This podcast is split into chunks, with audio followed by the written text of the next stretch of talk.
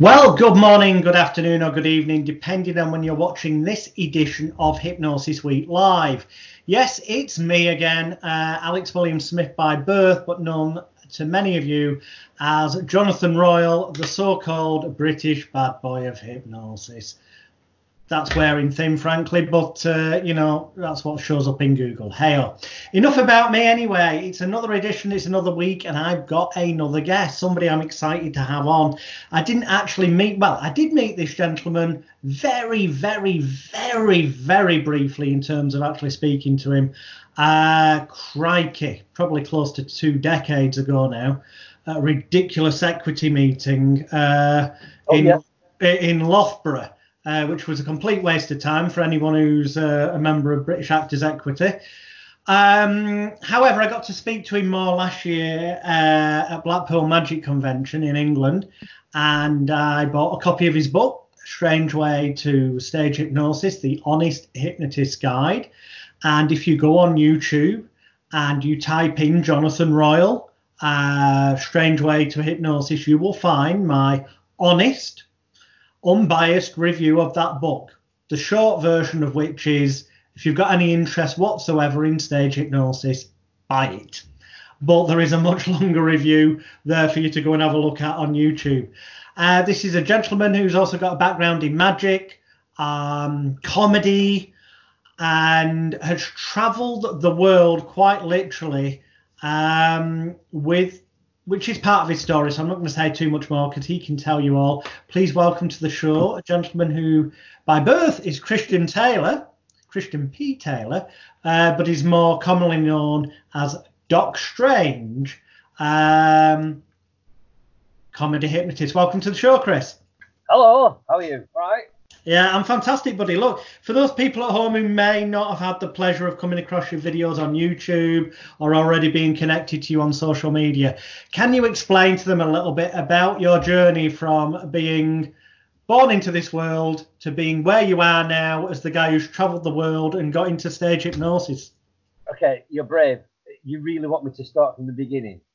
Well, pretty much. I want people to understand how you ended up getting into stage hypnosis. All right. So I'm going to mention some names. Um, um, thoughts have changed since since I had these ideas. Years ago, I watched a chap on uh, television called The Amazing Kreskin. Yeah. And um, and that sort of sparked my imagination. I must have been seven years of age. Now, I was already a fan of David Nixon and then Paul Daniels and I love magic. Uh, the first time I ever did magic, I, I, think, well, the first time I really saw magic up close was when I was five. And a magician, um, as far as I was concerned, he was a magician. He was a friend of my grandma. We were walking down the street, and my grandma introduced him as Uncle Hines. And Uncle Hines pulled five pence out of my ear hole, and then he made it disappear, and then it appeared under his foot, and I was blown away. And then he gave me the five p or a shilling, as it was known then, and I thought, wow, that's amazing. I, I want to know how to do that. And so I, I, I can't honestly remember how I learned to do it when I was five. Um, I this sounds really bizarre now saying this, but I used to spend a lot of time in the library. Now, if I was, I know for a fact that I was letting myself in at home when I was seven. I know this for sure. And I know that I was a latchkey kid because my mum was working and I'd walk home from school and I'd let myself and I'd peel the potatoes and hoover up and do the things that my mum had asked me to do. Um, otherwise, I'd get in bother, right? And so I did. I did these things because that's that was the age, you see. Uh, that was in the early seventies, and so somehow I must have got a book on it. Maybe it was at Christmas. I don't remember having a magic set, but I do remember having a book. Can I show you the book? I think. I've, yeah, of course you can. this is the book. This is the book that I got um, as a kid. I used to have that as well as a kid, yeah. Yeah. And I still do a lot of the tricks that are in this book. There is some really good stuff in there, and it's really well explained. With if you, if you go on eBay and you can get a copy at the right price, just open it up so people can see. They're really good line drawings as well. They're just absolutely wonderful. So uh, here you go. Uh, I mean, it's explained really, really well. It's easy to understand. Which is uh, Lemon. Right? Yeah. Um, unbelievable. Just uh, absolutely fantastic book. It's got mentalism in it. It's got all sorts. And so this is this is the book that started me off. And I can't remember who bought it. It might have been my mum or grandma. I don't know. Um, but th- this was by Will Dexter, and it just got me so excited in magic. And I got all I got all interested in um, escapology as well because of Houdini. And I remember being at school and um, getting kids to um, chain me to a, a lamppost or something, and then I'd, I'd escape. Uh, they, they'd think that I'd still be there, but I'd be undone and back in class before they were. Uh, so I'd, I'd do stuff like that. Um, and I did a, I've, I've mentioned this before, but I'll say it here because it doesn't bother me. Um, I did a, a, magic competition. It, it, was in the park, in Roe Lee Park in Blackburn. I was seven years of age, and it was um, we used to do these little talent competitions. It must have been summertime. It might have been around my birthday in June, and I I did my little magic show, uh, age seven, and I didn't win. A little girl singing "Good Ship Lollipop." Well, now I was a bit cheesed off, and an adult actually said to me, "The reason you didn't win is because you're not very good." Um, and I tell this to kids, and I can't believe that an adult actually said that to me, but he did. And it really put me on the back foot. But on the same day, there was a gentleman who was doing a Radio 1 roadshow uh, same time. Now, I can't remember if it was the same day, to be honest. I think it was, but you know, the way your memory works is the more times you tell a story, the more you rewrite your memory. So I'm not 100% it was the same day. Um, but I do know that I did some magic and this particular famous gentleman uh, said to me, "You're very good, son. If you keep practicing, you'll get better. You, you deserve to be on stage." All words to that effect. Okay? Yeah. But the, the the feeling that I got from this guy was, you know, do what you love, right? And I tell that to kids all the time. Um, I'm going to tell you that famous guy was Jimmy Savile. All right. Yeah, yeah. Um, but you know, the, the message that I got from the guy was, you know, keep doing it. And, and I did. And I, and I kept following my dreams. And even though I was up in Blackburn, where, you know, everybody was either working down pit or, you know, in mill or whatever, that was the mentality. Um, oh, you don't want to be entertaining. What's the matter with you? You're something. And, and so I never really got any encouragement to be an entertainer as such. Um, so I just did my own thing. I was always the weird kid. Um, I, I, never felt like I belonged. I always felt like an oddball, you know. Mm-hmm. And so I'd spend a lot of my time in the library. And so I guess I must have been catching the bus uh, into town. It was only a mile and a half away. And I think it cost tuppence on bus anyway. Or if I didn't have the money, I'd walk into town and I'd spend all my time in the library. And I wanted to find books on magic. Um, I wanted to find books on hypnotism once I'd seen Kreskin do his thing. Um, one of the main reasons was I was a bit of a bit of a tea leaf when I was a kid. Um, I, I, was happy to tell lies. I was happy to nick things, um, and I thought it would be a great idea to learn how to hypnotise the old big in the local shop so she could give me fags. Right? Uh, not, yeah, I was I was smoking at a ridiculously young age, um, and it's not something I'm proud of. But you know, again, different times, different times. I wish I'd never started. I stopped years ago. Best thing ever did was stopping smoking, and it wasn't a hypnotist that helped me. Uh, it was Allen Carr's easy way to stop smoking. Uh huh. Anyway, so I um I would try and find books on hypnotism, and in the library, the only ones I could find were on medical uh, hypnotism. I tried to find books on magic, and a lot of times all I found were books on um, stage craft or uh, theatre or acting, or I even got one about makeup once, and, and I remember reading this and learning how to do uh, make myself look like Rasputin and all this kind of thing. I never followed that up.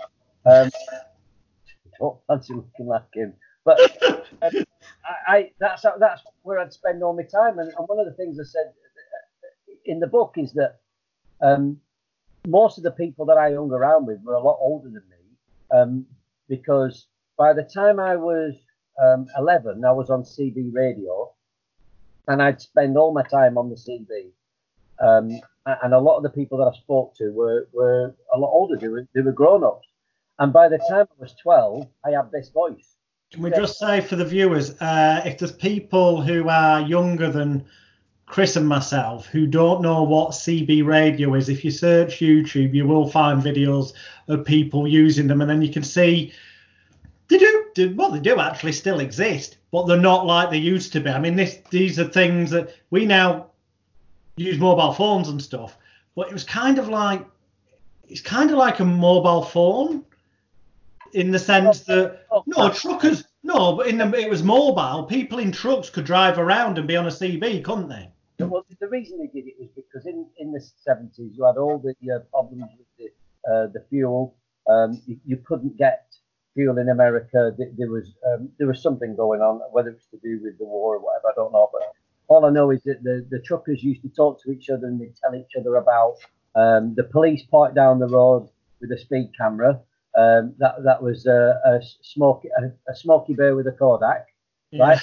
You'd, you'd have you'd have that, or they'd be telling you about such a, a gas station has got fuel, and and and the, the radios ended up coming over to England, and, and we ended up using them. And I think something like 1976, Blue Peter did a, a, a program about it, talking about CB radio, and then I ended up getting one. And my my name, my handle, my CB handle uh, was Doc Strange and and so uh, Doc Strange was because I was a fan of the character Doctor Strange in the Marvel magazine, uh, in the Marvel comic. I am a Marvel fanboy.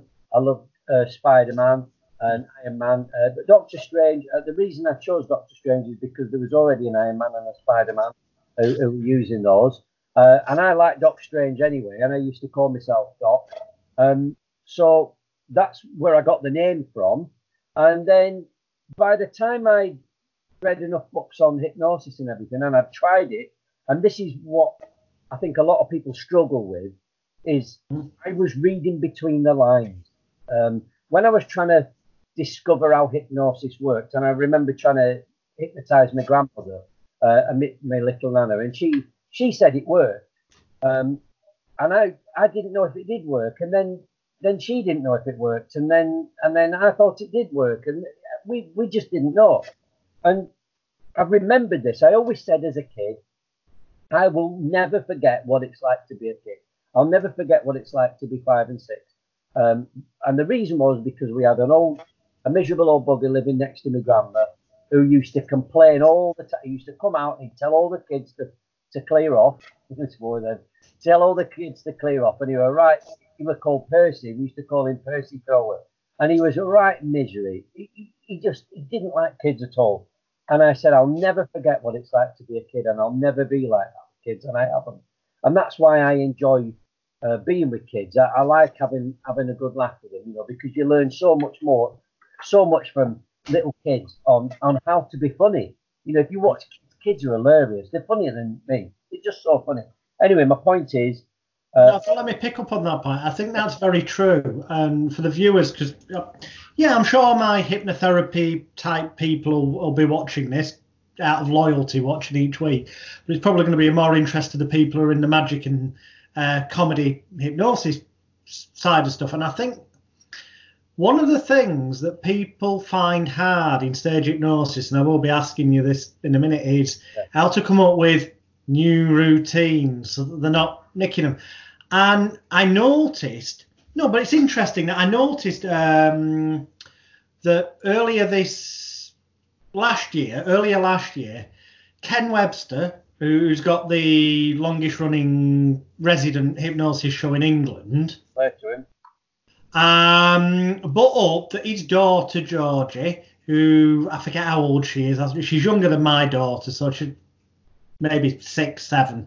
I, might have the age wrong. I apologise there. But anyway, that he, he'd started writing his show for that season, and that she'd suddenly come out and said something like, "Um, I've not seen him do the routine, but I assume she must have said something like."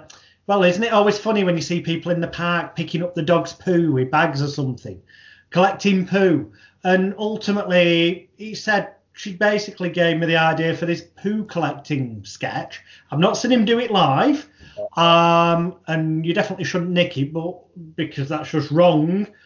Um, and apparently he went and did it to experiment to see if it'd work. And I saw him then put up on social media after he'd done it the first night of the season opening and said, bloody hell, I've been writing sketches for years, and my daughter comes up with an idea and it gets more laughs than the other things. And I think that illustrates what you were saying before. Sometimes kids just have a purity and imagination and an outlook on things that we've lost as adults. Yeah. Well, you haven't, but I keep it simple.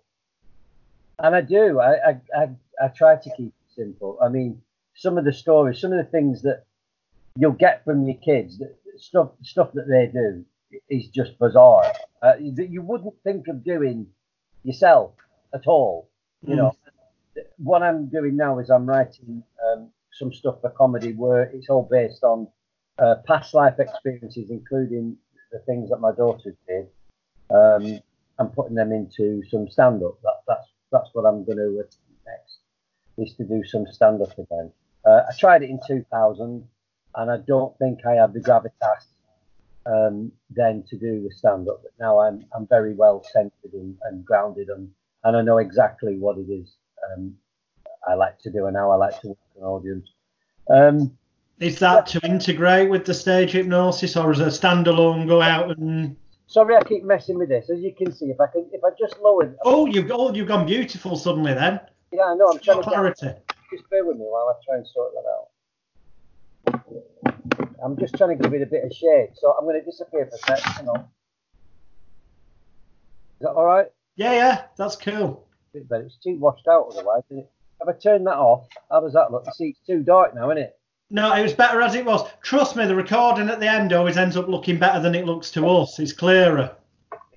Yeah. So um, so yeah. So what I what I try to do is keep it real and, and keep it um based on my own experiences. And what I found is, in all honesty, with hypnotism, I do pretty much the same stuff. But what what I found is the um, uh, somebody said to me, "Don't find a new, don't find a new uh, act, find a new audience." I think uh, Faye Pesto said um, two years ago, and I was saying, you know, I feel like things are getting a little bit stale, and it's not that, it's not that at all. What I found is now um, different audiences uh, expect different things, and so you just you play to your audience and you let them, you guide them into uh, the kind of thing that you want. Like personally, I don't like people taking the clothes off or doing anything sexual, uh, but I don't mind effing and blinding sometimes, and and I've I've calmed that down. We're doing the, the kids entertaining for the last kind of ten years. Um, I don't need to swear on stage anymore. I, but but for a long time, it was it was default for me. You know, effing and blinding was what I was used to from Blackburn. It, that, that's how it was. That's how everybody talked uh, on the estate I, I uh, lived on. You know, every other word was F this and F that, and you, and you go back up there and it's the same.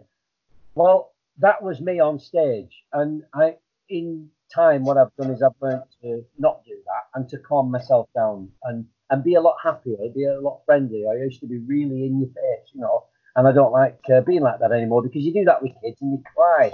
Yeah, they don't like, you know, they start effing and blinding, and you know, they yeah, they, are not a big fan. So I've learned to um, calm it down, be happier, be friendlier, smile more, and this is my smile. It looks terrible it, it looks like I'm trying to squeeze out a wet fart, to be honest. But um, the thing is, I found myself doing the hypnotism. Um, by about 1989, I was doing. Um, I was working for Club 1830, and I was in uh, Corfu, um, and I was DJing for them.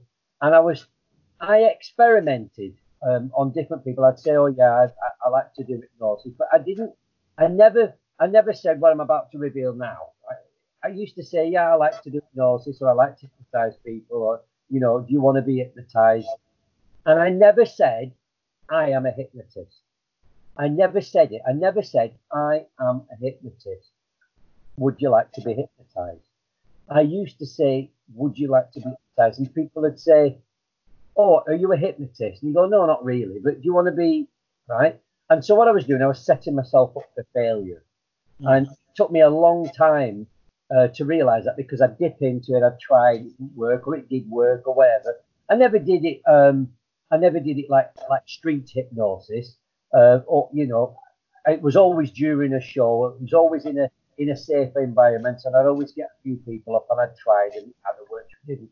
And it wasn't until 1992 that I went back to Tenerife, uh, uh, Ibiza. Uh, sorry, what am I talking about? Corfu. Sorry, all these places I've worked. Yeah. Uh, yeah, I went back to Corfu, and after traveling through Europe and telling people I'm a hypnotist and I'm a hypnotist and doing, um, you know, one or two people or you know just trying things out, um, I got to a beat. Uh, again. Got to Corfu, and this uh, chap got all excited when I told him I was a hypnotist, and he said, "Oh, can you do a show for us weekend?" Well, he actually said tonight, and I said, "I can't." It was like a Thursday, and he said, "Well, what about Saturday night?" And I went, "Yeah, all right, I'll do a show for you." I said, "What are you going to pay me?" And he said, "Well, I'll give you free accommodation. I'll feed you. You get all your drink, and um, you know, if you want to, you can get some gigs elsewhere on the island." And I thought that was a good idea. Yeah. Uh, and so I got a crappy, I got a crappy mothy, uh, musty tent that he'd give me. Uh, the food was good. I did get pissed every night. Um, I got to meet some fit birds, which was good. Uh, you know, the, all these um, all these tourists. It was the summer of love. Yeah. Um, and um, yeah, I had a good time. A- And I, I went around the island, and I, I, I called myself all different names. Um, Colin Colon uh, uh, was one of the names. Um, uh, Peter Pancreas was another name that I called myself. Um, just, stupid names. And then uh, came up with Michael Moon. And um, I don't know why why Michael Moon, but anyway, that, that was the name I went with. And um, came back to England in end, end of 92 and I ended up doing a, a gig in, well, well, what I'll say is the, the first gig that I did in Corfu went down a storm and I sat everybody on bar stools. Uh, and nobody fell off. All right. yeah, and they were tall bar stools. Uh, never even the thought never even crossed my mind that they could fall off. But um, and I did that, and I, I got I got I think I got eight of them, and I hypnotized six of them, and nobody was more surprised than me. And but I did all the wrong things. I had them eating onions, drinking eggs, raw egg. I did everything that I'd seen a guy called a, a- guy called Jay Luis, which was a really really good uh, hypnotist that I used to watch when I worked in um, northern Spain in Catalonia in a place called Castle Montgri. And I, I didn't have a great time there. Um, they, they, they weren't weren't great employees uh, employers, and uh, they, they tried ripping me off. But the fact was, this hypnotist used to come every week and he'd do a hypnotist show in five different languages. And I watched this guy and I was like, I can do this. I can do what he's doing. I can do it. I can do this. And I spoke to him and I said, I can do what you do. He says, Of course you can. Of course you can do it. And I said, But I, I don't have an act. And he said, Well, do what I do, just don't do it round here. And and I was like, Are you sure? And he went, Yeah, just watch me do that and then change it for your own stuff. And so I did, and I went. I, I listened to this guy because I, I taped him, and I listened to this a few times, and then I went out and I, and I, I wrote a little list of all the things I was going to do, um, and I did it, and it worked. And then I started learning really quickly what I liked and what I didn't like. I didn't like making people uncomfortable. I didn't like making people feel awkward. I, di- I certainly didn't want to embarrass anybody or humiliate anybody because things had happened and they'd come to me and say, Why did you make me do that? You know, I, I, I felt really awkward afterwards when people talk, and, I, and I'd feel really bad because I'm a sensitive person. And I'd be like, Yeah, that's not that's not what I was aiming for, really, because I thought, you know, if I asked them to do something that they didn't want to do, really, they wouldn't do it. And it turns out that all you do, you, you're removing people's inhibitions, and they will do the things you ask them to do. You know, um, so I always frame it as, and now nowadays, I mean, for the last 27 years, 26 years, I've been saying to people, look, I'm not going to ask you to do anything against your morals or your ethics. All I'm going to ask you to do are things that are silly and, and fun and that you'll enjoy doing. But if I ask you to do anything that you don't want to do, don't do it. That's it. Just don't do it. I'm not going to make you do it. If I ask you once and you don't do it, and I ask you twice and you still don't do it, I won't ask you a third time, right? Because it's obvious against whatever's in you. And I'm not I'm not interested in making people uncomfortable. And once they understand that, then they're, they're free to do whatever they want as long as they don't hurt themselves or anybody else. So What would you say then um, to the people hmm. who perhaps would say that by saying that you are reducing your power. Power, so to speak, the the, the, the perception, the perceived authority figure thing, because the public do tend to think that you know the hypnotist can make me do anything, which to a degree is true if the context is right and it's framed right. I'm not saying you should do that, but by telling them you definitely won't and can't, what would you say about it? You know, the balance between. honest hypnotist. Uh, no bullshit. Mm, Um, you know, when I first started, it was all about being serious, dressing like a hypnotist, looking smart, pointy beard. I couldn't, I could never grow a beard. I tried going for the pointy beard look, and it just didn't work for me. It just looked like fluff. You know, um, never a big fan of the pocket watch or, or the dodgy stares, you know, that everybody has in the. "Oh, They always have to look like a hypnotist. And I soon realised it, it just makes you look like a twat, to be honest. it's completely unnecessary. yeah. Uh, because what I say to people is, look, I'm a hypnotist. I will hypnotize you if you allow me. If you let me hypnotize you, you're going to do things that you didn't think of doing that are fun and ridiculous, but in no way are they dangerous. And you're not going to do anything against your morals, your ethics. You're not going to hurt yourself or anybody else. At any point, you can wake up if you wanted to, but if you do, you'll spoil the experience for yourself. I don't care if you sit there and do nothing, but if you do, that makes it a boring show.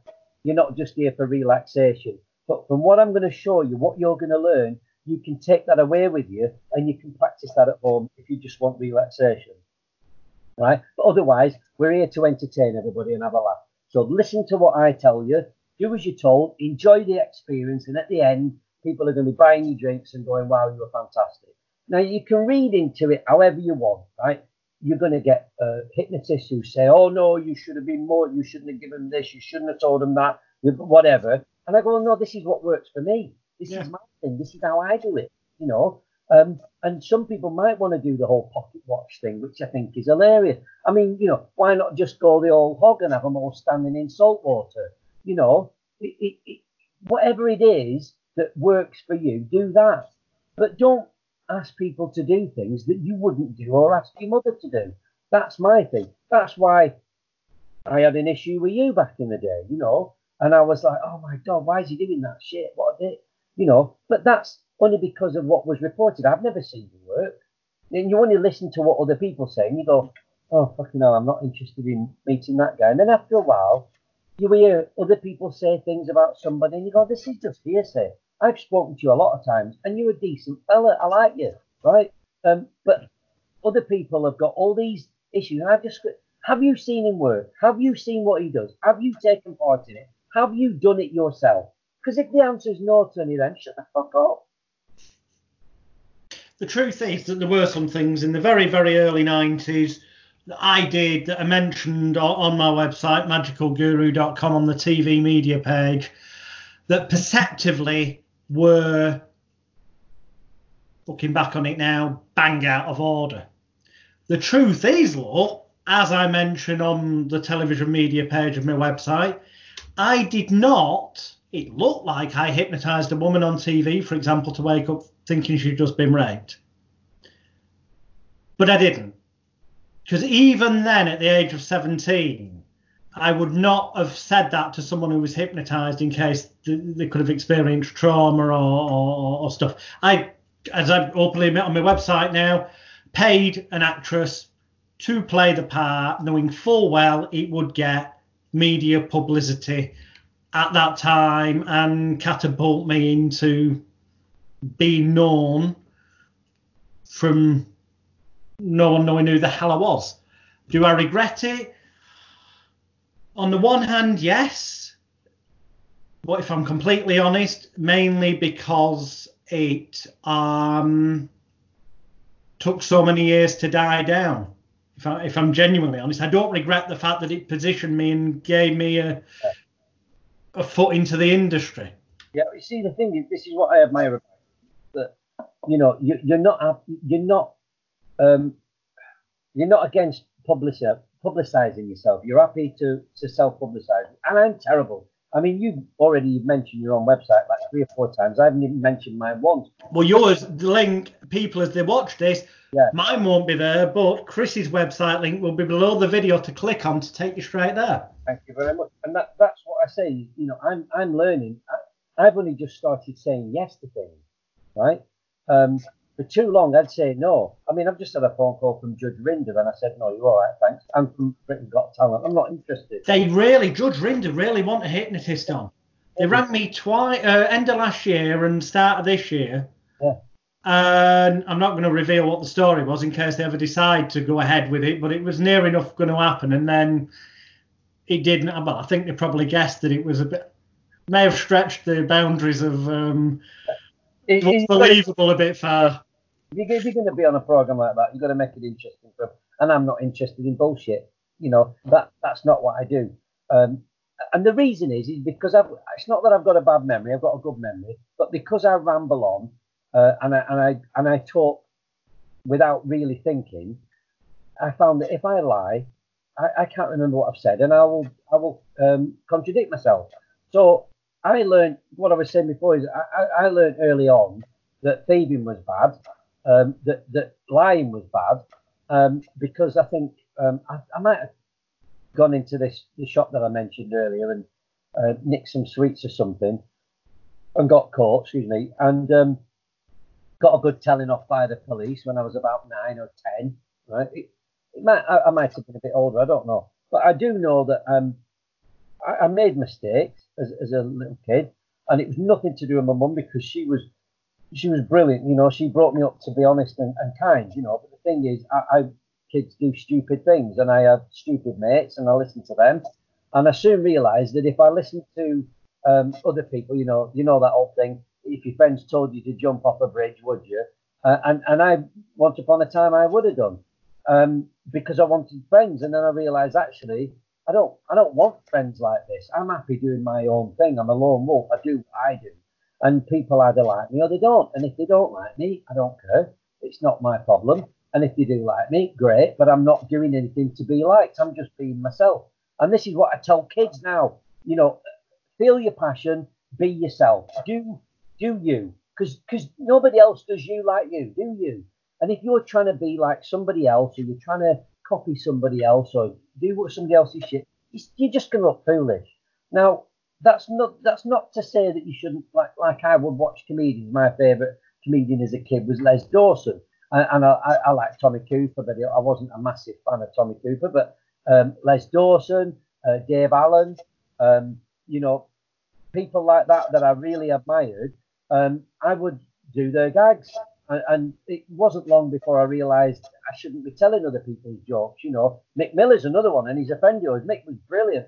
Bernard, Bernard Manning, you know, all fantastic comedians. But um, I soon realised that telling other people's jokes wasn't wasn't my thing. It wasn't doing me any favours.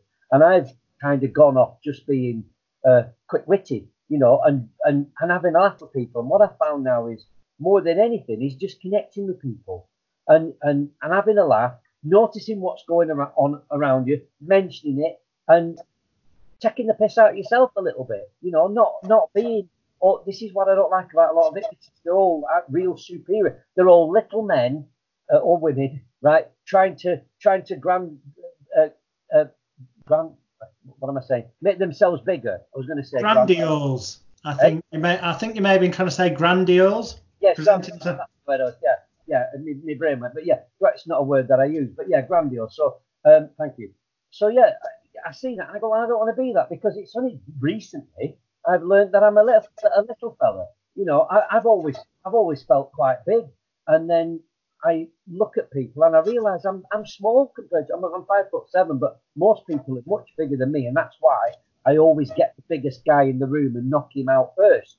Uh, and I learnt that years ago um, when I was at the Alt Park in Maghull, and I, I did a show. It's in the book. The story's in the book. A strange way to stage hypnosis. It's a it's a nice little story. And at the end, uh, this big scouser came up to me and he said, um, he said, "I I think that's a load of rubbish what you did. I don't think it, it isn't real." And and I, and, and I just told him to sleep. And, and lucky for me, he did believe it, and, and he went out like a sack of shit, you know. And um, I did another 10 or 15 minutes with this guy and woke him up, and he continued his, his train of thought, and off he went. Well, I realised you, you tell people you're a hypnotist, and then you say, I'm going to hypnotize you if you want to be hypnotized. And and if they go, yeah, I'd like to be hypnotized, then brilliant, hypnotize them. And if they say, no, I don't want to be hypnotized, then well, fine. It's like being a magician. You know, would you like to see a trick? No, I wouldn't. Right, no problem. Bye then. Do you want to see a trick? Yes, I would. Okay. And and I think if you, it's it's all down to a reasonable request. If you ask somebody something reasonable, you know, like um, you know, have you got a cigarette, please? And somebody, you know, if you want a fag, and they'll give you one. But if, they, if they're not, if they're a non-smoker, they're going to say, "I don't smoke, mate." You can't get mad at them for not having a fag, right? So uh, it, it's about having a reasonable request and understanding that not everybody thinks the same way. So if you want somebody to do something and they don't want to do it, fine. But if they do want to do it, use it and and and, and do a show. But don't do it in a pub with somebody who's had a, a few drinks with one person going, hey, look at me, I can hypnotize somebody. Oh, fuck off. Seriously, do a show. Do a do a show. If you're going to hypnotize somebody, do a show, right? If you can't do it with 10 people on stage, don't do it. But if you want to do one person, sit them down, relax them. It's not about showing off. It's not about showing off and going, oh, look at me, I can hypnotize people. Because when I do a stage show, it's not about me, it's about them. I want to get people up and say, look, I'm going to give you the opportunity to be really funny. You know, when you've heard a joke and it's made you laugh and you've gone, oh, I want to tell that joke. I'm going to tell that joke and make people laugh. If you tell it, you get it wrong, people look at you like you're a mental case, right? They don't laugh at you. right? When you get hypnotized, everything you do is funny. Everything. So you're going to go on stage. You're not going to have any uh, uh, stage fright or anything like that. You're just going to enjoy yourself. People are going to laugh with you because you're funny. They're not laughing at you. They're going to laugh with you. You're going to make people happy, and you're going to go away and you're like a superstar. Who doesn't want that? Now the thing is, I know because I've seen footage of you. I know that you genuinely do approach things at the start of your show in that kind of manner. And I'm stressing that for the people who are, are, watching at home. And I know that you impart the same advice in your book, which people can see over your shoulder. Oh, um, yeah. You can get it at christopstrange.com. I'll sign Tremendous! It. You're learning. Um, so I know that the reality is you do approach it that way. But I know there'll be a lot of stage hypnotists watching this, or people who've read other books in the past with, with a slightly more, you know, stuck up approach. Yeah.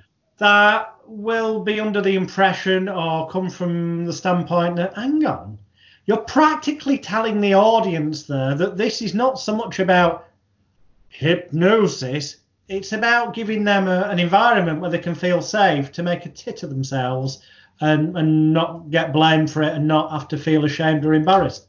Yeah. I mean, I, I said to people, I, I, did a corporate gig on Friday, which was amazing. It was one of the best shows I've done in a long time. And that was because they were sober, right? And I, I love doing corporate gigs because they're sober, they're interested, and they're going to learn something. And I incorporate what I do with what the company message is, right? And they love it. Well, I did this show, and one of the first things I said to them, I said, look, when you're a kid, you're happy to run around with your pants around your ankles, uh, clucking like a chicken. If you want to do that, you're a kid, you're five years of age, you're not bothered. You think it's hilarious. And if somebody says you look stupid, they, you're just going to ignore them, or you're going to take it on board and you're going to be scarred for life, right? But as an adult, you, you're an adult, uh, you're you're a child trapped in an adult's body, right? And you spend all your adult life trying to act like an adult, trying to act like a grown up. And it gets too much. It's stressful. If you forget what it's like to be a kid and you don't let your hair down and you don't do childish things, then you're going to be stressed. And that's why people take drugs and why they drink alcohol and why they do that then. And I said to people, you don't have to get drunk to act like a twat. You can act like a twat without being drunk and you can let your hair down. And it's important to do. It's important to be childish not all the time. Not when you're at work and you're a funeral director and you've got bodies okay? Not not then, obviously. You know, there's a time and a place. But you know, if you've got kids, play with your kids. You don't have to be the serious father figure. I'm sorry, children, but splashing in puddles will get you wet. Splash in the bloody puddle with them.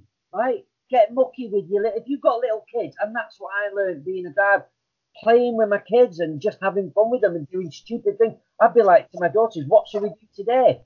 And and they'd come up with something ridiculous, and I'd go, "Well, all right then. It looks like we're doing that," and I'd enjoy myself.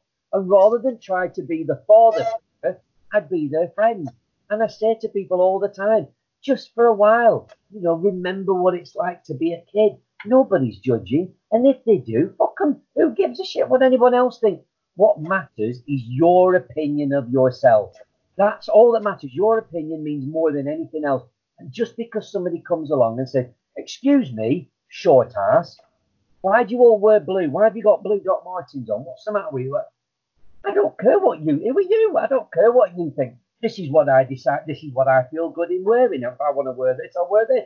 It's got nothing to do with anybody else. But people are fragile. Everybody's so offended now. You can't say anything. And you, you, you can't say anything honestly or from a kind place sometimes because people are so ready to get offended and to get yeah. and to get angry. And I said, look, I'm not here to offend anybody. I will say things that I hope will make you laugh. And if it doesn't make you laugh, I'll go, well, sorry, that's not there to offend you. All right. I'm trying to be funny. And, and we've got to a place now in the world where we can't say anything about anybody because whether you're gay or straight, black or white, what, what, country you're from, whether you're uh, transgender or you, whatever it is you're into, you can't say anything as a joke anymore. And so I think what, what we need to start doing is realizing that we have to take ourselves quite so seriously, right? I understand people have problems and I understand, uh, you know, there's all these things going on. And generally, uh, you feel like you're all alone and you feel like um, everyone's against you. And, and, and I understand that. But if somebody's trying to make you laugh, give them the chance to make you laugh. And if they don't, don't don't get offended by it because they're not trying to hurt your feelings. A comedian's job is to make people laugh, and unfortunately, it means walking a line. And this line is so narrow where you're either going to make people laugh or you're going to deeply offend them. And if you try to play it too safe, you're not funny, right? Yeah. Um, so I, I, I think that what I what I say to people is look, when you take part in my show, I'll give you an idea, and it's up to you to run with it and just remember, do what feels good for you. If it feels right, just do it. And sometimes I get people up, they're absolutely hilarious. And I, I never even thought that. They'll do things that I never thought of. And then sometimes they're boring bastards. But what can you do? You know? You know, picking up on something you just said, I, you're right. You know, I think in a lot of cases, if people get offended by a gag, that they're actually the one with the problem or their reaction. You can choose to be offended or not. And I don't know why, but it entered my head. I know, I know that Bernard Manning, and if you're in a country where you don't know the names we're mentioning, just go, you know, Google or, or YouTube and you'll see who these people are. Bernard Manning, when he was alive, was renowned for doing what people these days would say is racist, sexist, ageist, every type of this material. Yeah. And yes, he did. But I've seen him perform live, and there were black people in the audience. And mm. bearing in mind, they knew who they were going to see. They paid money for a ticket. There were black people in the audience. There were gays in the audience. The, the um, own club, the Embassy Club. Yeah. So I mentioned that he had his own club that people would go to see him from every walk of life. Mm. The people who should be offended by the gags were regularly going to the shows, and he would be some these days would say being racist to them. You know, he'd say to a black man, "Oh, do us a favour. There's a bulb gone there. Can you just smile so we can see you?" And whether you think that's racist or not, on this day and age, it would be seen as such. Yeah. That gentleman had paid to go and see Bernard Manning, knowing full well the kind of thing Bernard Manning did, and would sit there and laugh. Yeah. yeah. He, he had the choice. And this day and age, you know, people go on about political correctness, but let's be honest. In England, we have a comedian called Jimmy Carr. Now, he may not necessarily do what's termed as racist material, but Christ, oh. things like, um, you know, I've just bought myself a rape alarm so I don't forget when to go and rape somebody. I mean, he tells it much better than that at the time, but bloody, it's like you hear the audience go, should we be allowed to laugh at this? And then one person does and they feel they've got permission to laugh. Yeah. I think society's the problem and the way people react. Yeah, I mean, it's going to see. Like, I'm, I'm not a fan of Jimmy Carr, but I'll tell you something. He's a really clever bloke. He wrote a brilliant book um, about comedy. I've forgotten the name of it now. Um, no, it, will it, come to me. But yeah, look up the Jimmy Carr book on comedy, uh, and he, he, it's basically a dissertation um, on on what makes people laugh. You know, what's funny. Oh right, I've not read that. Yeah, it's a really good book. Um, it's got uh, it's got you know when we're coming from apes to, to man, it's got it's it's like the evolution of comedy kind of thing. You'll have to look it up. It's a really good book. And even though I was never a fan of his as such, I read that, and I, he's not stupid. He's not. He's a really clever fella, uh, and and he knows what he's doing. He's got his niche. He does that, uh, and and people go and see him for it. And I think you'd be mad to go and see Jimmy Carr and then get offended by what he said because it's what he does. Um, and and I think it, it, offence is really personal because um, you know you could say something about somebody else and people find it funny, and then you say something else, and then one person doesn't find it funny, but the other people do, and you go, well, you know, it, it's sometimes that's the way it is. You know, you can't walk out because one gag I told offends you when you were laughing at everything else that should offend all the other people. So, you know, I think people just need to quieten down a little bit um, because otherwise we'll have no comedy left. Well, yeah, it's it, it's awkward. I mean, that's verb. We've kind of talked verbal comedy there, but visually, as hypnotists, we sometimes use props. And one of one of the gags I've always used for years. You don't use many. Well, I. I'll give this example anyway. I mean, at the beginning, I always do the hot day, cold day, and the ice cream job. I, I, I give one of the people, uh, uh, you know, a, a, a, rubber sex toy, dildo, to suck and lick, thinking it's an ice cream or at least I did do until um, just before Christmas, and it was then mentioned, and I'm not I'm not going to mention the person's name because frankly I I, I don't mention their name because they don't deserve the publicity.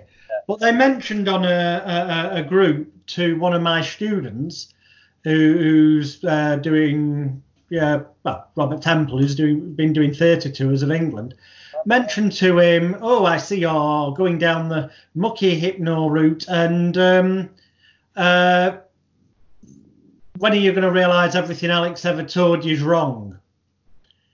And it got into a debate between them, aside from the fact that he's doing it on site more theatre venues, Rob Temple, than the person who was slagging him off. And ironically, that the person gave an example of, oh, you know, dildo, sex toys, and all this. What happens these days when somebody gets a picture of, you know, on the mobile phone, sticks it on social media, and the boss sees it, and the person works in the school, say? Good point. Now, I'm going to agree with that person on that point. Yeah. And um, I had a show in the Seychelles uh, before Christmas and it was literally two days after this discussion had been going on in that group. Your camera doesn't wind up. Yeah, and I didn't. I didn't take. I didn't take the dodo. I used a banana instead because my logic was that a photograph of somebody with a banana in the mouth that's clearly a banana is innocent. Yeah. You can't get lose them the job. Everyone's using their imagination, man. You know, and that's why I've never liked props. When it I'm I'm the propless hypnotist because um, props just make it too easy for the audience. I want the audience to use their imagination as well. You know, so even if we're going to do. See, I love that. I love the idea of not having to take props. Easier to travel. travel, and that's why I started doing hypnotism because uh, in uh, where was I? 1990, I went working on on cruise ships with my dad, right? And um, I was on the Achille Lauro, the, the, the ship that got hijacked a couple of years before, and mm. the um, an American old chap got thrown overboard by these uh, uh, terrorists. Look it up. Um, and my dad was on the ship at the time, and it was very harrowing. Um, got on that ship a few years later, like two or three years later, and I was in um, Genoa. Um, got on that ship, and it turned out that my my husband's wife, who was South African, uh, she wasn't allowed to stay in, in Italy because she didn't have a visa. Um, people are soon going to understand uh, the meaning of visas when they want to travel in the UK, by the way, when they want to travel around Europe. Um, I'm not looking forward to that. Um, so, yeah, freedom of movement. Anyway, it's important. So she got sent away. So we, I ended up being on this ship myself, uh, but, but I think for the night. And then I got a phone call saying I had a flight. Um, I think it was might, might have been Durban, um, but anyway, wherever it was, and I got a flight myself, and I was when was this? 1980, so I was like 22, and I and I flew into South Africa, and I got on the ship, the Odysseus, and it was just the small ship compared to now. Um, and I was on that with my dad, and we went all around the Seychelles and the Comores and Madagascar, Mozambique, uh, all around South Africa, did all the ports around there down to uh, Cape Town. Um, and um, I was DJing, and I had all, all uh, records with me. I didn't have all my records, but I had a I had a, a like a DJ bag with, with records in there. Uh, and I had all my magic pops, I had all my clothes and everything else, and there's a lot of stuff plugged about. Mm-hmm. When when I left the ship, uh, there's a, a, magician. Oh my god, I've forgotten his name now. Uh, anyway, it'll come to me. Um, he he got on the on the um, Oceanos uh, with my dad, and I got back into England, and they were on the Oceanos, and the Oceanos sank. Um, and it sank, that sank off the coast of, of South Africa uh, near Durban, and all the all the um, the entertainment staff they were the the heroes. Uh, they saved everybody. What's going on here? Let me just check what's going on here. Um, so they saved everything. Uh, they saved all the all the passengers, and it was the crew that buggered off. Um, and anyway, point is, the magician that was on the ship uh, lost all his equipment. He lost everything, and he wasn't insured. And we're talking illusions, you know, thousands and thousands of pounds worth of stuff. Yeah. Um, and it, it completely. I mean, he, he, got away with his life. You know, he, he survived. Um, but that was that for him. You know, I mean, he had to start all over again, which is an absolute nightmare. And so what I said was, I want to do something that, that is popular. And, and the, the, less that I have to carry, the better. Now, I wanted to be a comedian, um, but I didn't have the material. Like I said, I was doing other people's gags, and that's not fair. And I wanted to do comedy, so I was like, "What? What do I do? I don't. I don't know what to do." And then I, I went back to the hypnotism, and I thought, "Well, maybe I'll do that." And so that's where that came from. So uh, in 1990, um, what was it? 1990 to 1991. So where am I? Um, so 89, I was in Corfu, and then I came back to England and ended up being a kissogram. So I was I was doing the kissograms um, because a friend of mine went to um, Toronto, uh, and and he, he was a really buff lad, you know. And, and, and he said, I've got loads of gigs lined up, but I've got this big show in Toronto that I'm doing. Um, do you fancy standing in for me? And I said, but I'm a puny little fella. I mean, I was fit. I was as fit as a butcher's dog at the time, but I've never, never been good looking. I'm not going to fool myself there. And, you know, I was, I was, what am I going to do? Well, it turns out I was the funniest uh, strippogram for miles around because I was doing my cockles, mussels, who wants me crabs? That's where the white coat came from, right? Right. I had the white coat and I was going round to pubs and I had a basket and I'd and I'd in there I'd have I'd have dildos, you know, I'd have all kinds of things that I'd pull out, you know. Um, and so I'd do kissograms for people. And that gave me a lot of confidence because I, I went down to my thong, I'd play my mouth organ, I'd be stood there on my own in front of 100, 200 people in a pub or whatever, uh, you know, on a Saturday night, yeah, and, and I'd be stripping off and I'd be making, giving, I was, a, I was a target, do you know what I mean? So when I got to, when I got this job in South Africa with my dad, that, I'd done like seven months of being a strippogram. And then I got on the ship in November and I was there, I was working, and I was in South Africa until uh, the end of May, beginning of June. So about almost, you know, six months, right?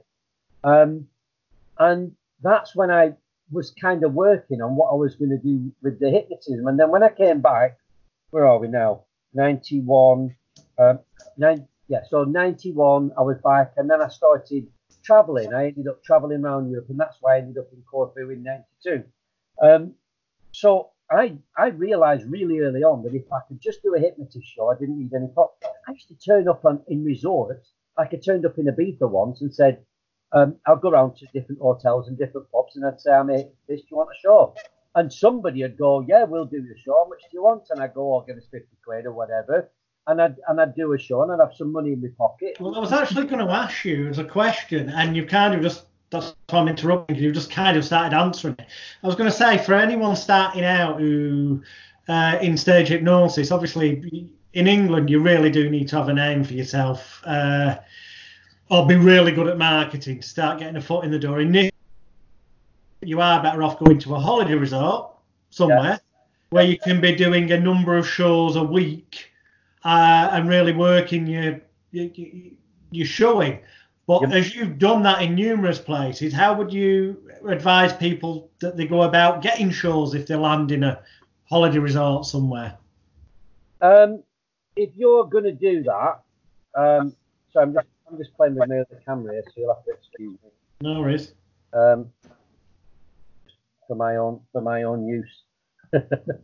um, yeah, okay. So the, I think the first thing to do now is if you're going to um, get some work abroad, um, you can contact people and you can go online and you can get in touch with people, uh, get in touch with the uh, um, the website or whatever, whatever resort you're going to go to, and say, I do this. Do you fancy having me coming to do a show for you? Back in the day, I was walking around from place to place with my business cards or with flyers and saying, you know, I, I do a hypnotist show. Are you interested? Um, when I first got to Tenerife, so I worked in Tenerife for three years, 90, um, 93, 94, and 95. No, wait, that's wrong. 93, hang on.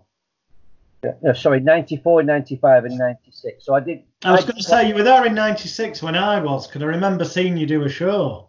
Yeah, well, I did. I did Blackpool. Um, so I did Blackpool. I did the the Foxhall at Blackpool in 93.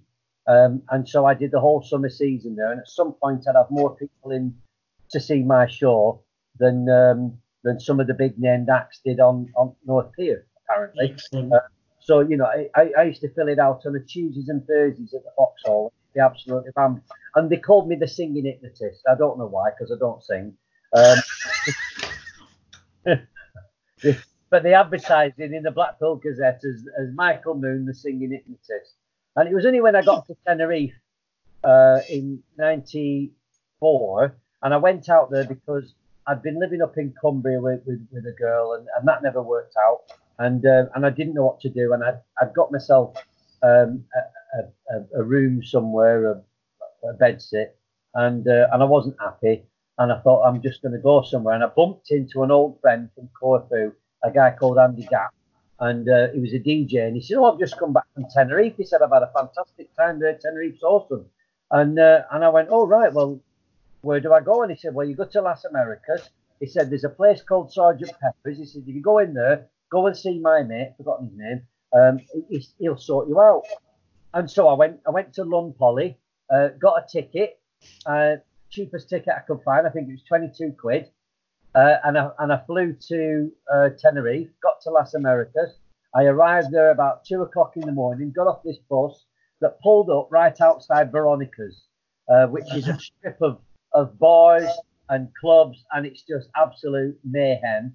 And um, I had my big rucksack on my back um, because I've, I've been travelling, and um, and so off I go, and I, I goes up into this place, and there's there's drunk girls on the floor and people in their own puke, and it's just it's just mad, right?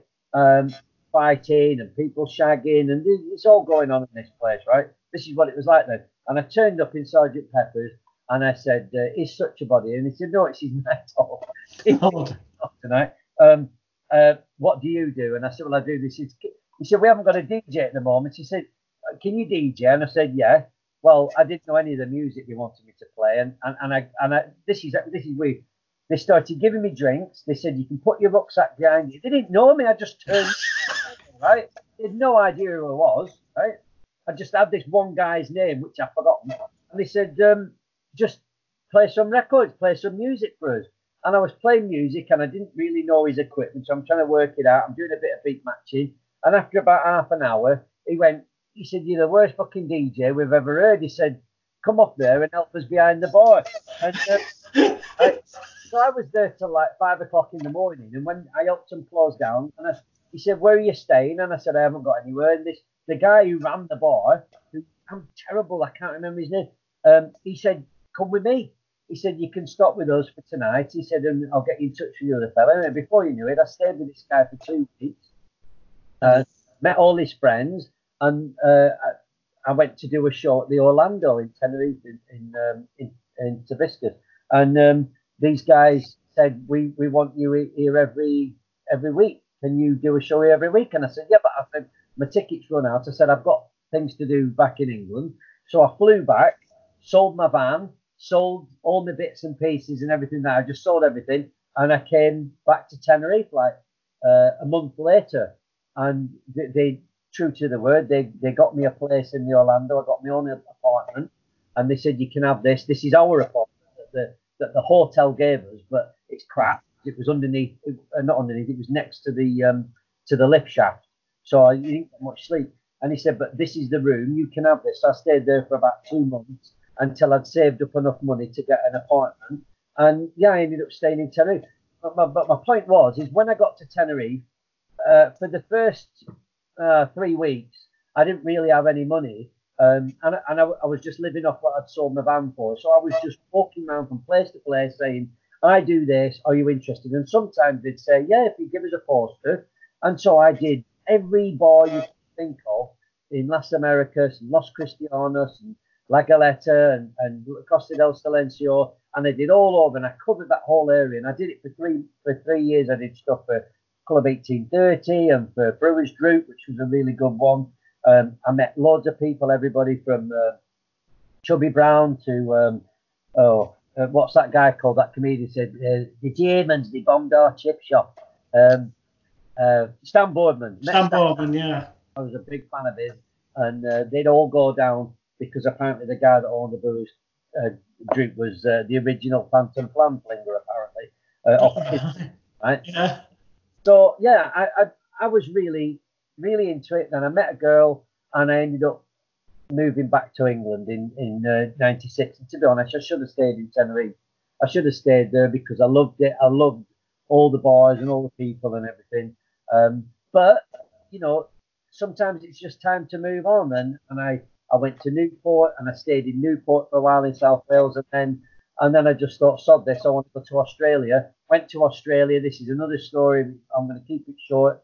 Um, I, I damaged my knee, so I, I, was only there for three months, and I came back and I ended up back in Newport again. And but I did I did a few shows when I was in Australia, um, and then yeah, just trying to find myself. And then I went raving, started raving, started clubbing again. Um, went to Glastonbury, met my wife, and if it wasn't for my wife Jane, I'd probably killed myself with a drug overdose by now. Um, you know, because I was a I was a mad raver, and um, yeah, I just I just enjoyed uh, being with her, and I moved into Bristol, and then I became a dad, and that's when I started calming down and being a, a new me. You know, I, I ran a business called Glow Gadgets Got Unlimited uh, ran that for uh, 10 years and then the credit crunch happened and a lot of my suppliers went out of business. Um, a lot of people wouldn't uh, give me credit anymore because it was too risky. And so I closed that down and I didn't know what to do. And my daughters, who were seven and eight, and said, Why don't you entertain children, Dad?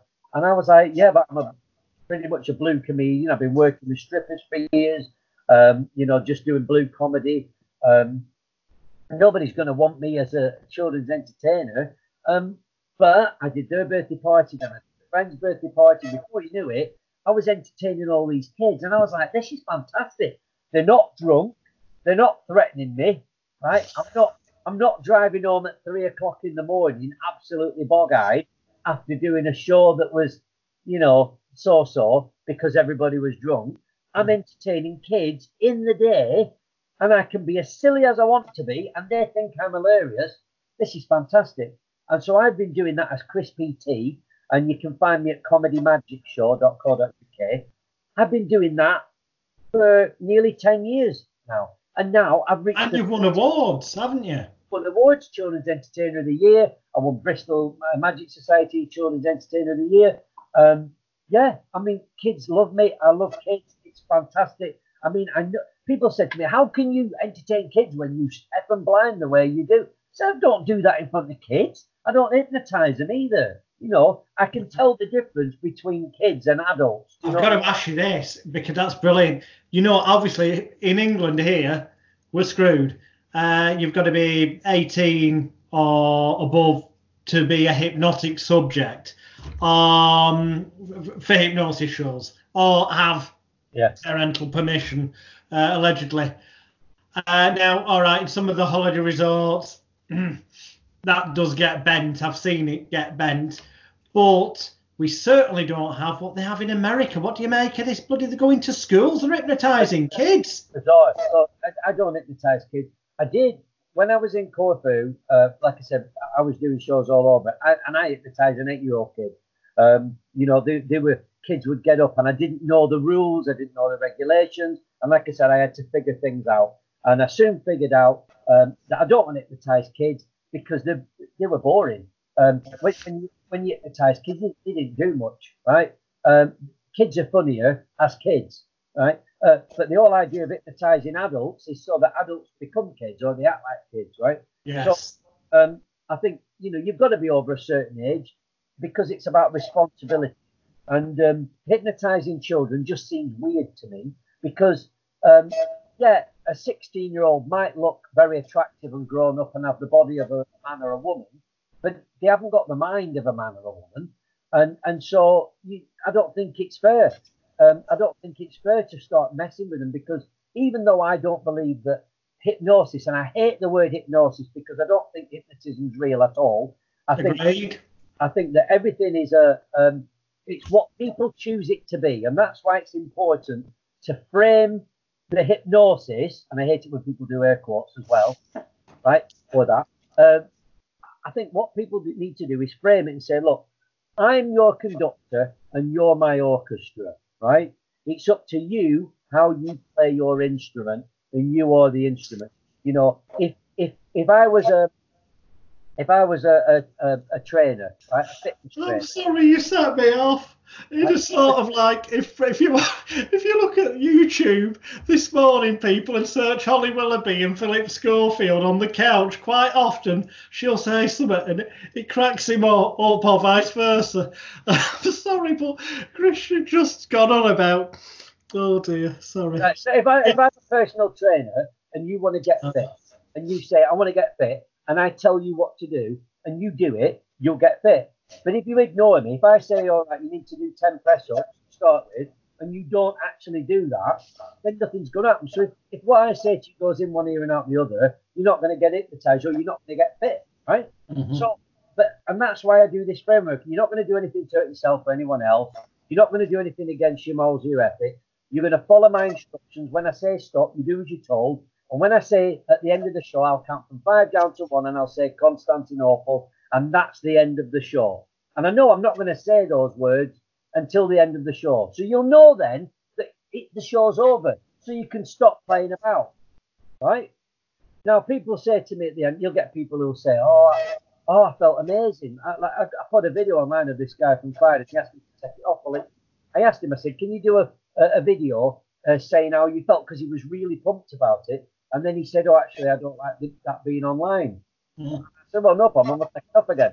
But this guy was like, "Oh my god, it was amazing. I knew what I was doing. I could have stopped it in time, but I didn't want to. I just felt great, and now I feel wonderful and energized. I feel fantastic." And I said, "What that is is you you feel relieved. You feel like you've done something that you wouldn't normally do, and you feel the pressure's been taken off you.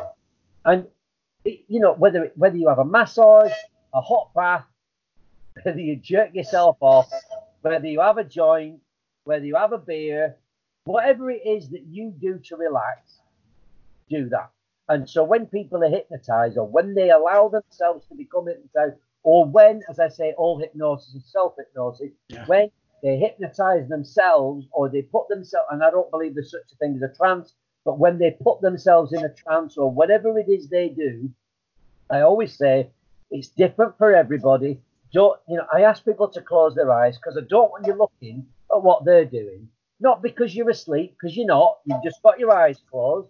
I don't want you doing what somebody else is doing. I want you to do you. Do your thing. Doesn't matter what they're doing because they're they're doing their own thing. They're doing their reality or, or, or not, right? And and I just want you to enjoy the experience and just go with the flow. Don't expect some weird drug trip. It's not LSD you're taking. You know, if you're thinking you're going to get visuals and everything, you're going to be disappointed. But if you just go into yourself, use your imagination, and stop relying on um, other other things like your your vision and sound and all that. Just go within yourself and enjoy that. Then you'll you'll learn something really powerful that you can use at any time. Anytime you feel stressed or unhappy or whatever, you can just take a few minutes, put yourself on a beach. I like I like doing the whole beach thing. You know, imagine the sun beating down and warming your body, and imagine it's nice and bright. I sit under a bright light sometimes in winter because I, sometimes I, I want to feel like I'm in the sunshine. You know, and I'll close my eyes and I'll just think, yeah, I'm on the beach now, and I'll do that, and it, it calms me down. And, and then you open your eyes, and go, oh, fuck, it's raining. But you know, use your imagination. And if it's entertaining, you can call it hypnosis. I mean, you know, it's a hypnotist show. But really, um, I saw years ago when I was doing the things for Club 1830, mm-hmm.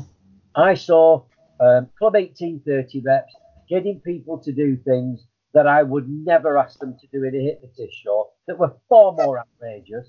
And mm-hmm. all they were doing was saying, do that. If you do that, you might win a beer. Yeah. And they're doing more than any hypnotist show I've ever seen. So I know there's a lot of big name hypnotists making a lot of money. Right? I'm not going to say who or where, but you know what I'm talking about. And you know who you are. And you know you're falling on your feet. And a lot of people think, uh, a lot of famous people, they've got this imposter syndrome, which is, oh, I don't know how I'm getting away with this. I don't, I don't know how I, like, like if you're a famous actor, you, you speak to any famous actor and they'll go, I can't believe people still still want me on screen. Yeah. Because I'm just I'm just messing about. I'm just enjoying myself. But apparently people like it and they pay me millions, so I'll stop with it. Well, if you're a hypnotist and you're asking people to do things and they're doing it, and really all we're doing is holding a microphone and saying, do this, do that, and people are doing it, and they're having a laugh, and people in the audience are having a laugh, and we're getting paid, fantastic, great you know, uh, I'll keep on doing that.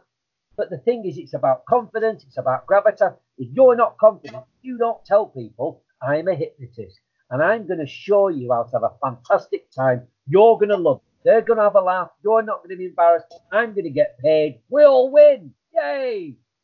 You know, so. Some uh, people watching might think that Chris has oversimplified things. Let me tell you, from my personal point of view, it is as simple as that. Yeah there are obviously psychological ploys you can use, and in that regard, um, that's another good reason to get um, Chris's book, um, which is over his shoulder. G- grab the book, grab the book, show it us closer on screen. Change, I've changed the design, so you can get you can get it on on Amazon. All right, uh, so it might have a different cover design, but it's still called the same name. Yeah, it's the same name, uh, and it's a strange way to stage hypnosis, the honest hypnotist guide. Um, Get the book, read it. There's lots of psychological tips in there that will help. It is as simple as what Chris has said, but there are tips that make it even easier and more. And the, the book's full of them. And then also watch YouTube. There's loads of videos Chris has got up there. And when you watch his videos, having read the book, you'll see that what he's put in the book is genuinely what he does with people. Hence, the hon- on, honest, I can't even speak now, honest hypnotists bloody tripping up honest hypnotist guide. I, I, thoroughly recommend it as you can see on the youtube video. Stopstrange.com yeah before we go the final question because we have gone slightly over the hour but this is the question i ask everybody that i've interviewed. Obviously with you it's in the context of stage hypnosis. Yeah. somebody came to you who'd never done a show before in their entire life. Um, they may have already read your book okay what would your top three tips be to them in terms of getting into stage hypnosis? Uh, top three tips. Well, I think I've said my first tip is um, be kind. Uh, I think kindness is magic. If you're kind to yourself and you're kind to others, I think that makes the world a better place in the first place.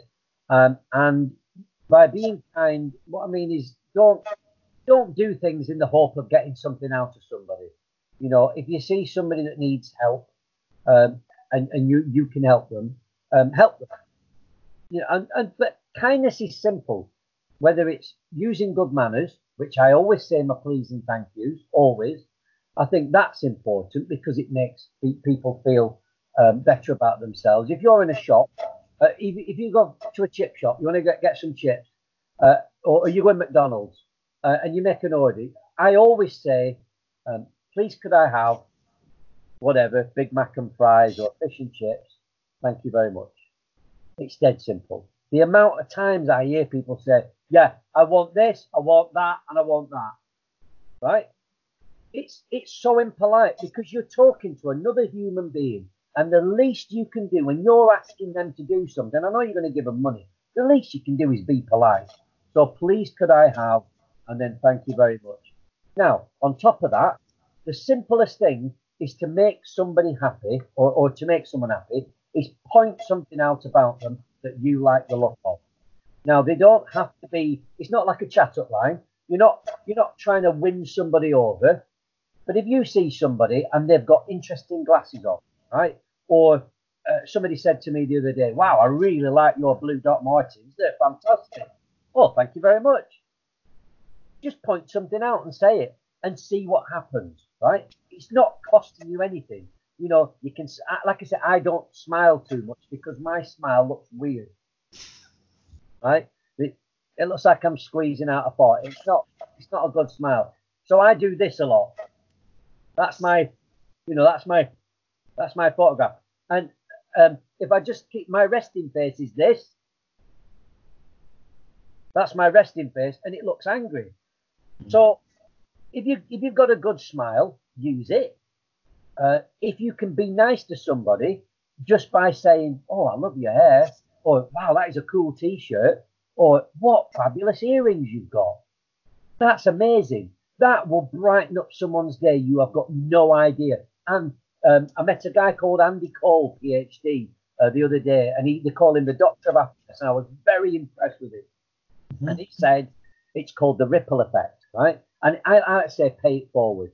If you can say something nice to somebody and be happy and upbeat, he says 16% of your happiness will move on to that person, right? And what happens is then the next people that they meet, 8% of your happiness will go on to them. And the people that they've met, 2% of your happiness will move on to them. All you've got to do is make an effort to just smile and be nice to somebody, to be kind to somebody, just say something positive about them and it will move on. Just like when you're driving your car, if you let someone out, they'll let someone else out. They're paying it forward. So that's my first tip is be kind. Right? Excellent. Yeah. Se- the second tip is if you're going to do a show, um, if wh- wherever it is, um, safety. I think safety is is paramount when you're doing a hypnotist show. Look at your surroundings. Look around imagine you've got toddlers. You, you, you're going to remove all the sharp edges from the tables because you know they're going to walk into it, right? You're not going to leave cups of hot liquid that they're going to grab and spill over themselves. Well, when you do a hypnotist show, you don't want anything that could possibly hurt your subjects, Not to say that they are stupid morons who are going to do things to hurt themselves, but accidents happen. And like I've said in the book, accidents have happened, and there, there's some really good stories in there that are wake up calls. I haven't I haven't tried to make out like I'm an expert and that everything's gone right for me and that I've never had any problems. There are shows online that you can watch where I've died on my ass. There are stories in the book where I have died on my ass and where things have gone wrong and I've learned from it. If you are going to do a show, it's up to you to make sure that there are no chances of anything going wrong like catalepsy. For fuck's sake, why are people still doing catalepsy? And that is making someone stiff as a board, putting their head on a chair on one chair, putting their feet on another, and standing on them like a bridge. Stop fucking doing it. What is the matter with you? That is not even funny. They could have back problems, they could fall, they could hurt themselves. Don't do that because you're setting yourself up for failure. We live in a litigious society where people will sue you at the drop of a hat. So don't give them the chance. And you don't want to hurt anybody anyway. So safety is the second most important. Well, I say it's the first most important thing if you're going to do a show. Definitely safety. Um, but that's my second tip. And I think my third tip um, is probably video everything. Video all your shows. Uh, always take a video. I'm, I'm looking at getting one of these DJI Osmo Pockets because I did a show using my old video camera from about 10 years. I, I videoed the show on Friday because normally my daughter videos me using a, a DSLR 4K camera, right? And she wasn't around and, and it only films in 15 minute segments. And so I didn't bring that. I brought the old camera. And the problem was the quality's crap. It's still high definition, but it looks terrible. Um, and I've seen the quality of these little DJI Osmo pockets, uh, and it's got all the stabilization and everything else, and they're like 279 quid. Ah. Yeah, right, really good, and the quality's amazing. What they called again? I'm, I'm literally I'm taking notes on this, let alone the people at home. Yeah, DJI Osmo Pocket. Osmo Pocket. I'll be looking at that after. Yeah, so now that is like a little stick. Uh, it's like a bar of chocolate, like a Snickers bar. Yeah. Uh, and you can put it on a tripod, uh, or or if you want to, you could ask a member of the audience to hold it, and they don't need to be steady or anything. They can move it about because it's got a built-in gimbal that will make sure that it's completely steady. So you, they could be laughing. yeah. Film everything, right? Oh and, wow. Yeah, and I used to give cameras to audience members and say, "Can you just follow me around with that?" And sometimes it worked, and sometimes it was shaky. Well, you get one of these. I, I am going to get one um, for my for my next show. The, look it up. The, the the the footage is amazing, and you can give it to anybody. If you if you're a magician and you're doing some close up and you want some video of you working, and you say, "Can you just hold that for me and just keep it pointed this way?" You'll get some fantastic footage, and you can pull video, uh, so you can pull images from the video because it's 4K. So you can get the best reactions, and you can, so that's my third tip: is get a really decent camera and video everything you do because then you can go on and watch. If you've had a good gig, you can see what you've done right, and if you've had a terrible gig, you can see what you did wrong. You can pull stills from the images. Uh, in fact, I'm going to go out and buy one today now. Yeah, I'm sorry. You you should be on commission. You you really yeah. They've got him in Argos, two hundred and seventy nine pound. That's fifty quid off. Uh, DJI Osmo Pocket. Uh, they're on Amazon as well um, for the same money. And of course, as well as learning from your good shows and learning from your bad and the ones in between, as yeah. well as being able to take images from them, which uh, sounds good. So you get still images you can use in your advertising. Of yeah. course, you can you can back of the room sell sell copies of the video, can't you, to people who there? So, I mean, I've got friends that do that. Back in the day, they'd have these towers that would be recording all the DVDs. But if you want to, uh, you can get a Vimeo professional account, uh, and you can go on Vimeo. And what you can do then is you can sell uh, basically passwords to people. Um, so you can, you know, you can sell if you want a copy of the show. It's a five, five quid, ten quid. People will always give you a fiver. If Great want... minds think alike. That's the exact advice James Zellis yeah. gave in relation to back of the room was to use Vimeo Pro. Yeah, yeah. So Vimeo Pro is great, and if you just take a fiver off people, they're happy. But you know, you don't want to rip people off. But you can put it on on uh, YouTube, and YouTube's making the money. But if you put it on Vimeo Pro, then you know you you're not going to get adverts. You're going to get it in 4K, um, and you then you're really going to get to use your Osmo um, properly. And so, yeah, video. So there you go. That's my three tips. Be Excellent. Kind, be kind, be safe, and video the lot. Thank you very much indeed, Chris. It has been an absolute pleasure. I cannot recommend buying uh, The Honest Hypnotist Guide, A Strange Way to Hypnosis any more than saying if you type in Jonathan Royle Strange Way to Stage Hypnosis on YouTube, you'll see my full detailed review. But in one sentence, it's buy the book. Uh, as simple as that. And Check out, give everyone your website again. Uh, so go to chris.strange.com. Which will be there below the video. If you're lazy, you can just click on the link. Excellent. He's prepared. Tremendous. So that will be it, it'll, but it'll be underneath the video. Uh, thank you so much. Uh, and yeah, also check out YouTube and stuff. Uh, thank you all for watching as always, and we'll see you next week on Hypnosis Week. Bye bye now.